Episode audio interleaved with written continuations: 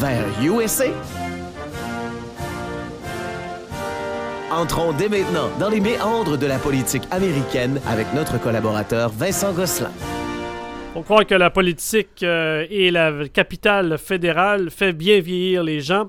Monsieur Vincent Gosselin qui est avec nous en studio, euh, re-bienvenue. Merci, merci de m'accueillir. Faisait un petit bout qu'on s'était pas parlé, tu étais en période d'examen. Oui, exactement. Et J'ai annulé là, la chronique quelques fois. ouais. La première session est terminée. Tu es Oui. de retour ici dans la région pour la période des fêtes. Écoute, je ne te, conna- je ne te reconnais plus.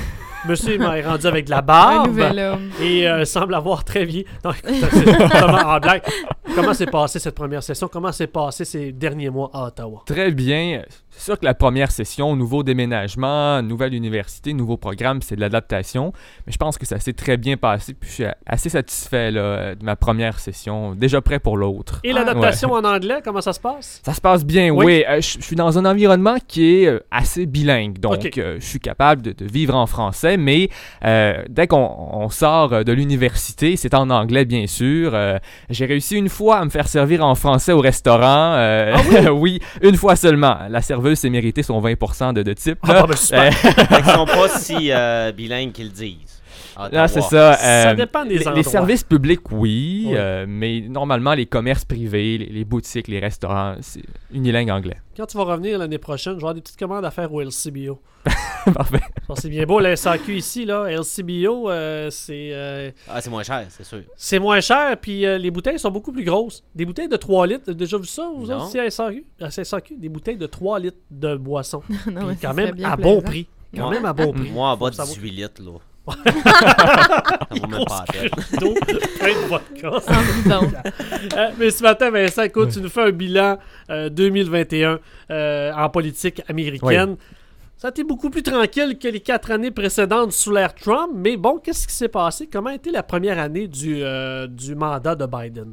Ouais, je vous ramène d'abord au mois de janvier 2021, et là, ça a été mouvementé parce que Donald Trump n'avait pas encore quitté le pouvoir. Non, c'est vrai. D'abord, il n'avait pas encore concédé le pouvoir. Si vous vous souvenez des élections euh, de novembre 2020, ça avait, été- ça avait pris quelques jours là, avant qu'on annonce le vainqueur. C'est vrai. Ça avait même là, il disait Non, non, j'ai pas perdu, euh, c'est pas Il correct. y alléguait de la fraude dans le système électoral. Il n'y a jamais eu de preuve de cette fraude-là. Même son euh, ancien procureur général, William Barr, euh, a fait des examens dans son département de la justice et il n'y a rien eu en, ce qui a trait à la, fau- à la fraude. Mais Donald Trump n'a pas concédé la victoire. Et euh, l'année euh, le 2021 a commencé euh, d'une manière un peu triste, là, avec les émeutes au Capitole. Le lendemain. Oui, mais euh, la veille de euh, cette journée-là du 6 janvier, il y avait eu deux élections très importantes en Géorgie. Euh, les élections de 2020 ne nous avaient pas permis de savoir qui allait être majoritaire au Sénat parce que la Géorgie avait deux élections sénatoriales. Ça, c'est rare parce que il y a deux sièges par État au Sénat. Mhm. Normalement, chaque euh, élection, euh, chaque État a une élection sénatoriale à la fois. Là, il y en avait deux parce qu'il y avait eu une élection partielle. Donc, les deux sièges sénatoriaux étaient en élection en même temps en Géorgie et les deux ont été remportés par les démocrates. On sait que la Géorgie, c'est un État qui démographiquement change de plus en plus, un peu à l'image du Texas, comme Oui, on s'en parlait il y a quelques vrai. semaines. T'as raison. Anciennement très dans les années euh, entre les années euh, 1860 et euh, 1960-70, ça a été très démocrate Mhm. à cause de la guerre de sécession, Oui. comme je vous l'expliquais. Mais depuis ce temps-là, c'est très républicain. On a fait un gros virage. Exactement, mais la Géorgie, c'est de plus en plus démocrate parce qu'il y a plus de diversité, euh, les villes prennent de plus en plus d'expansion aussi, donc ce qui est urbain et démocrate. Et donc, la- les deux sièges sénatoriaux ont été gagnés par les démocrates. C'est ça, la Georgie est de moins en moins rurale. Exactement, de plus en plus urbain. Et entre autres, euh, Raphaël Warnock, qui est devenu le premier noir à être sénateur de la Géorgie. Et l'autre siège a été gagné par John Ossoff. Et donc, ces, ces- ces deux gains démocrates-là, au mois de janvier, nous ont permis de savoir que le Sénat allait être 50-50. Et donc, à majorité démocrate, parce que c'est la vice-présidente qui tranche. Ouais. Ça a été très important. 5 janvier de cette année, on a su plusieurs mois après les élections qui allait diriger le Sénat. Et donc, c'était les démocrates à cause de la Géorgie. Alors que la Géorgie est plus réputée pour être assez euh, républicain. Ouais, exactement. De moins en moins, comme on le disait, Ça baisse. ça- la, ça la diversité augmente, le- le- les centres urbains aussi. Et ben, le lendemain, ben là, ça Mhm. brasse, c'est cet assaut sur le Capitole. Et euh, toute cette violence qu'on a vue à la télévision. Oui, sombre journée hein, pour euh, les États-Unis, pour le monde aussi. Euh, c'est le, le symbole du parlementarisme, le Capitole, l'une des plus grandes démocraties de la planète, les États-Unis, qui, qui voit son Parlement attaqué par des émeutiers. Je vous ramène en contexte, hein, parce que le 6 janvier, à la base, c'était la journée de certification des résultats de l'élection présidentielle. Vous vous souvenez du système du collège électoral, comment Oui, ça fonctionne? oui. Les États ont un nombre de points euh, attribués selon sa- la proportion de la population qui habite dans chaque État. Et donc, l'élection présidentielle n'est pas un scrutin direct, mais bien indirect par les grands électeurs. Ces grands électeurs s'étaient rassemblés dans leurs États et ensuite, c'est euh, c'est le nouveau Congrès qui se rassemblait pour la première fois le 6 janvier qui comptait ces résultats-là. Alors, État par État, on acceptait les résultats. Euh, mais comme Donald Trump alléguait la fraude électorale, ben, il y a des républicains qui se sont opposés à certains grands électeurs dans ce processus de certification des résultats. Ce qui fait que, euh, d'abord, c'était très tendu là, hein, à ce Oh. moment-là. Première journée que le nouveau Congrès se rassemblait, il y avait eu un rassemblement, un rallye euh, pro-Donald Trump euh, devant le Capitole l'avant-midi du 6 janvier. Donald Trump avait pris la parole, avait dit on va se battre jusqu'au bout euh, pour gagner cette élection. Et euh, par la suite, quand la, la session commençait en après-midi, les émeutiers ont commencé à intégrer le Capitole. Il avait entrer- comme lancé un peu les hostilités le matin, Ouais. Trump. ben, et c'est pour ça, hein, parce qu'il a été banni de Twitter la, jou- la journée même Oui. pour 12 heures. Le vendredi, donc deux jours plus tard, on a appris que c'était indéfiniment, que Mhm. c'était permanent, ce- cette suspension de Twitter. Et Twitter elle disait, ben regardez ce qu'il a dit, il, il a même pas défendu Mike Pence contre qui il y avait des menaces de mort de la part euh, des, Ben oui. des gens qui sont entrés dans le. Capitole. Alors, euh, ça a été une triste journée, sombre journée, rare moment d'unité. Hein, le soir, quand les travaux parlementaires ont repris, on a entendu démocrates, républicains parler d'une même voix. Ça n'a pas duré longtemps, malheureusement, mais au moins, on a eu ce moment d'unité. Alors, assaut sur la Capitole, à mon avis, ça, c'est l'événement central de cette année. Une Ouais. des euh, choses qui me fait peur pour 2022, moi, c'est justement le réseau social de Donald Trump. Je pense que ça pourrait vraiment mal virer cette histoire-là avec toutes les, les sa gang qui vont être euh, euh, qui vont pouvoir dire tout ce qu'ils veulent sans aucune censure. Ça va être terrible. ça. Mais pour l'instant, on n'en entend pas trop Non, parler. c'est 2022, ça s'en vient parce Ouais. qu'ils viennent Ouais. nommer justement euh, un ancien là, euh, comme euh, directeur euh, de ce réseau, euh, un de ses anciens. Ouais, on, on va suivre ça. euh, c'est intéressant de regarder ça, mais la suspension de Twitter a soulevé euh, plusieurs questions en ce qui a trait notamment à la liberté d'expression. Oui. Parce que Donald Trump est encore en fonction. Alors, une entreprise privée excessivement puissante, parce que c'est là où de nombreux échanges se font maintenant sur les réseaux sociaux, a, a décidé de, de museler un, un chef d'État. Et donc, ça a posé de la des puissance questions. mondiale. Ben oui, et ça a posé la question qui décide de qui a le droit de parler ou pas, parce que là, c'est pas la Cour suprême des États-Unis qui a tranché euh, selon la Constitution, mais Et c'est une faut- entreprise et- privée. Et ce que les États-Unis ont peut-être pas un peu de difficulté à comprendre de ce côté-là, c'est que la liberté d'expression aux États-Unis et la li- liberté d'expression dans le reste du monde n'est pas la même. Aux Ouais. Tu peux dire n'importe quoi, là. Mais vraiment n'importe quoi, là. C'est dans la Constitution, donc tu sais comment est-ce qu'ils sont, eux autres. C'est- Quand c'est dans la Constitution, tu touches pas à ça. Ouais. Fait que si tu veux dire que un, est un trou de cul, t'as le droit. Même si c'est une diffamation, parce que ça, c'est une diffamation, parce que t'as rien apporté. C'est pas une critique, c'est une insulte. mais là-bas, t'as as le droit. T'as le droit. Et même qu'ils se battent pour ça, eux autres. Oui. Ils, se ils se Ils battent défendent pour... ces droits-là. Ils se battent pour que les néo-nazis aient le droit de vivre. Ben, de vivre. D'être. Ouais. Tu En tant que néo-nazi. Je veux pas te dire qu'il faut tuer, mais je dis, tu qu'ils ont le droit de propager leurs pensées. Ça va jusque-là. Mais ça- sur Twitter, c'est partout dans le monde. C'est pas pareil, là. Non. On a des choses que différent. t'as pas le droit de dire. Heureusement, bon, cette attaque sur le Capitole, ça s'est calmé rapidement. Moi, j'ai eu peur que ça dérape à un moment Ouais, donné, ouais. que ça finira Ben, je jamais. pensais à une guerre civile. Ben là. oui, exactement. Mais ça s'est calmé. Ouais, Que- ça, a dérapé. Ouais. Le, le fait que des gens entrent dans un, le Parlement pour empêcher des travaux, menacent des élus, ça a dérapé. Il y a Cinq eu un manque du côté de la sécurité. Ouais, oui. là. Euh, puis les services de protection parlementaire n'étaient pas assez nombreux pour euh, contrer autant de gens. Il y a eu quand même cinq morts au final, plusieurs policiers, là. Mhm. Mais euh, au moins, ça n'a pas été plus loin que ça. Ça a été contrôlé assez rapidement, t'as raison, là. Deux semaines plus tard, bien, c'est l'inaug- l'inauguration de Joe Biden comme nouveau président des États-Unis. Oui, 20 janvier, alors c'est à midi pile que Joe Biden a prêté serment euh, sur la Constitution pour devenir président.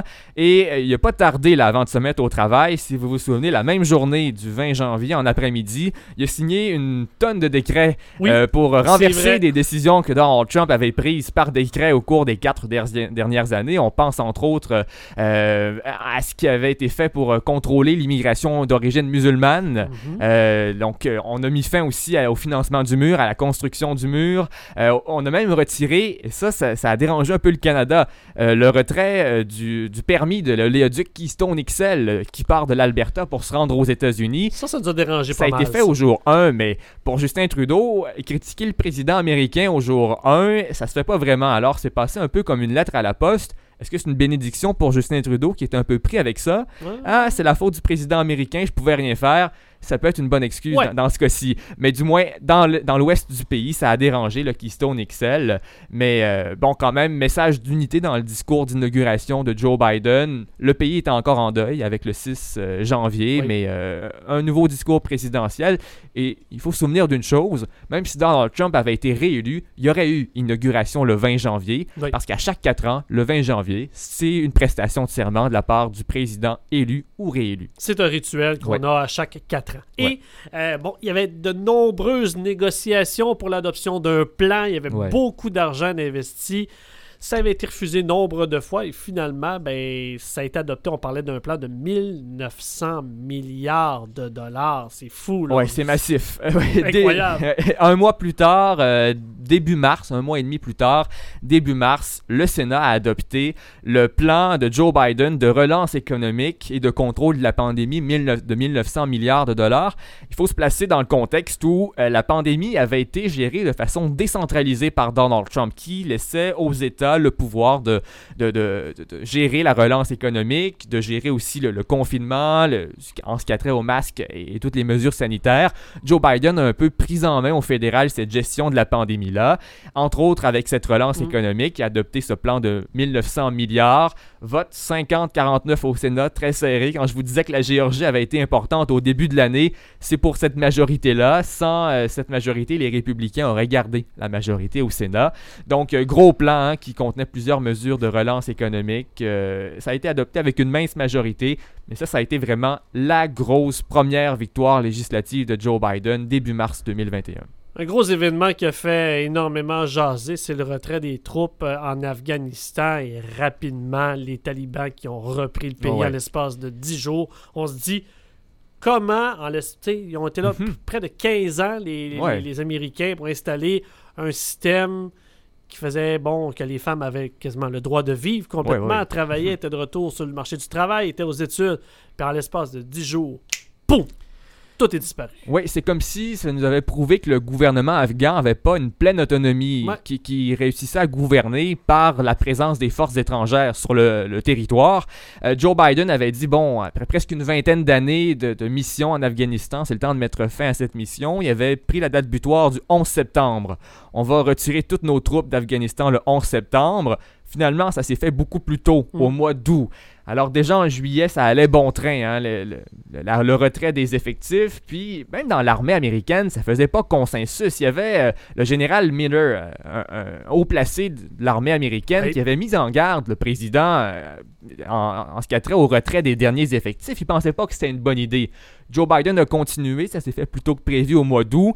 Et même quand les troupes n'étaient pas tout à fait retirées, on voyait les talibans euh, entourer, Entourer, les grandes villes euh, d'Afghanistan. Et, dès que les derniers effectifs sont partis, sont euh, le pouvoir a été repris par les talibans. On a remis le régime de terreur qu'on connaît, l'interdiction de la musique, le droit des femmes complètement brimé. Euh, donc, en, en ce qui a trait à ça, ça a été euh, un, un retour- échec pour un retour Joe à comme Biden. c'était avant. Exactement. Un retour à ce qu'ils ont. C'est dans les années Ils 90. sont allés pour enlever les talibans de là. Ils les ont enlevés, ils sont restés là. Dès qu'ils sont partis, les talibans sont. Exactement. C'est comme si c'était euh, Ils ont pas montré un au gouvernement sous respirateur artificiel. Ils, ont- ça. ils leur ont pas montré comment gouverner, ils ont juste fait la job. Tu sais, quand Ouais. on dit Ce qu'ils ont faut que fait, tu c'est qu'ils ont- montres ils ont- comment faire. Ils ont tassé le problème. Ils ont juste sorti les talibans dans dehors des villes. Ils savaient qu'ils allaient finir par revenir. Mhm. Et ça, ça s'est conclu par des images assez saisissantes. Des avions américains qui quittent les aéroports, des gens qui s'accrochent aux avions, Oh, ouais. ça, qui tombaient. ça ressemblait exactement. En plus, ils l'ont déjà vécu en 1979 quand le Shah d'Iran a pris le pouvoir. C'était exactement pareil. Le monde était sur euh, les toits de l'ambassade pour pouvoir quitter, puis les hélicoptères se sauvaient. Même maudite affaire. C'est une épine dans le pied de Joe Biden. Ça, Ouais. ça va le suivre longtemps. Euh, et ça avait même fait les manchettes au Canada, hein, parce que dans la campagne électorale fédérale, dès le début de la campagne, c'est l'enjeu qui a monopolisé les discussions. Est-ce que euh, Justin Trudeau et son gouvernement ont trop tardé à, à retirer les diplomates canadiens, à rapatrier aussi nos alliés, ceux qui avaient été les traducteurs de Oui, nos forces ben oui. armées canadiennes? Euh, et donc, c'est un, un enjeu là, qui, qui a bien ré- qui, qui a fait énormément jaser en 2021, euh, enjeu crucial là, sur le point de vue international. Et pour terminer, Vincent, quelles ont été les personnalités politiques aux États-Unis cette Deux année? personnalités euh, politiques aux États-Unis. Dans la catégorie euh, personnalité masculine de l'année, on a Joe Manchin, qui est le sénateur le plus puissant à Washington. L'année 2021 aura été l'année de Joe Manchin, sénateur démocrate de la Virginie occidentale. Euh, Virginie occidentale, État encore très conservateur, mais qui a élu un, un démocrate comme Manchin. Et, et ce qui fait qu'il est aussi puissant, c'est la mince majorité de 50-50 dès que le Parti démocrate perd un de ses votes, euh, c'est parce que Joe Manchin s'est rallié à l'autre côté, aux républicains. Et comme c'est un démocrate qui est très centriste, ça oblige le président Biden à négocier avec lui de manière à, centraliser un peu hein, les, grands plans qui, qui sont pas toujours euh, sont pas toujours vus d'un bon oeil de la part de Manchin, démocrate plus conservateur. Alors c'est en ce moment le démocrate et le sénateur le plus puissant à Washington et Hier, il nous l'a prouvé. En entrevue à Fox News, il a dit qu'il allait voter contre le plan Build Back Better de Joe Biden, plan de 555 millions de dollars euh, qui euh, vise entre autres des mesures environnementales et surtout il y a une taxe irritante pour le Canada sur les véhicules électriques. Mélanie Joly en a parlé quand elle est allée voir Anthony Blinken euh, au mois de novembre. Cette taxe-là se trouve dans ce plan-là et comme Joe Manchin a dit qu'il allait voter contre ce plan-là, il risque de ne pas passer au Sénat, bien entendu, alors démocrate le plus puissant, sénateur le plus puissant. Et euh, la personnalité féminine de l'année, Liz Cheney, euh, fille de l'ancien vice-président euh, Dick Cheney sous George W. Bush. Madame Cheney, par, par le courage de ses convictions, à s'opposer à Donald Trump euh, dans les rangs parce que c'est une républicaine, Ben oui, ben oui. représentante du Wyoming euh, à la Chambre des représentants. Elle, elle s'est opposée à Donald Trump au point même de, de perdre sa place hiérarchique dans euh, le, le- le caucus républicain. Elle était quand même la troisième haute placée à la Chambre, troisième Quand même. républicaine par euh, son poste de présidente du caucus. Elle se l'est fait retirer parce que ça plaisait pas qu'elle s'oppose ouvertement à Donald Trump. Ça vous montre l'emprise que garde l'ancien président sur le caucus républicain. Absolument. Mon cher Vincent, merci beaucoup pour cette dernière chronique de l'année. On va se donner rendez-vous en 2022, mais d'ici là, tu Oui. vas être en ondes euh, durant les fêtes. Oui. Exactement, je vous retrouve la semaine prochaine euh, du euh, 27 euh, janvier au 30, euh, 27 décembre au 31 euh, décembre également. Euh, tous les matins, tous les avant-midi de 8h à 13h, on va animer vos avant-midi en musique au Alors, 92.5. Alors, C'est une très belle idée, hein, des belles chansons. Tu vas prendre quelques demandes spéciales, Exactement, j'imagine ouais. également. Alors, merci beaucoup, Vincent. Bon retour. C'est un grand plaisir, De merci. joyeuses fêtes à toi. Joyeuses fêtes, au revoir.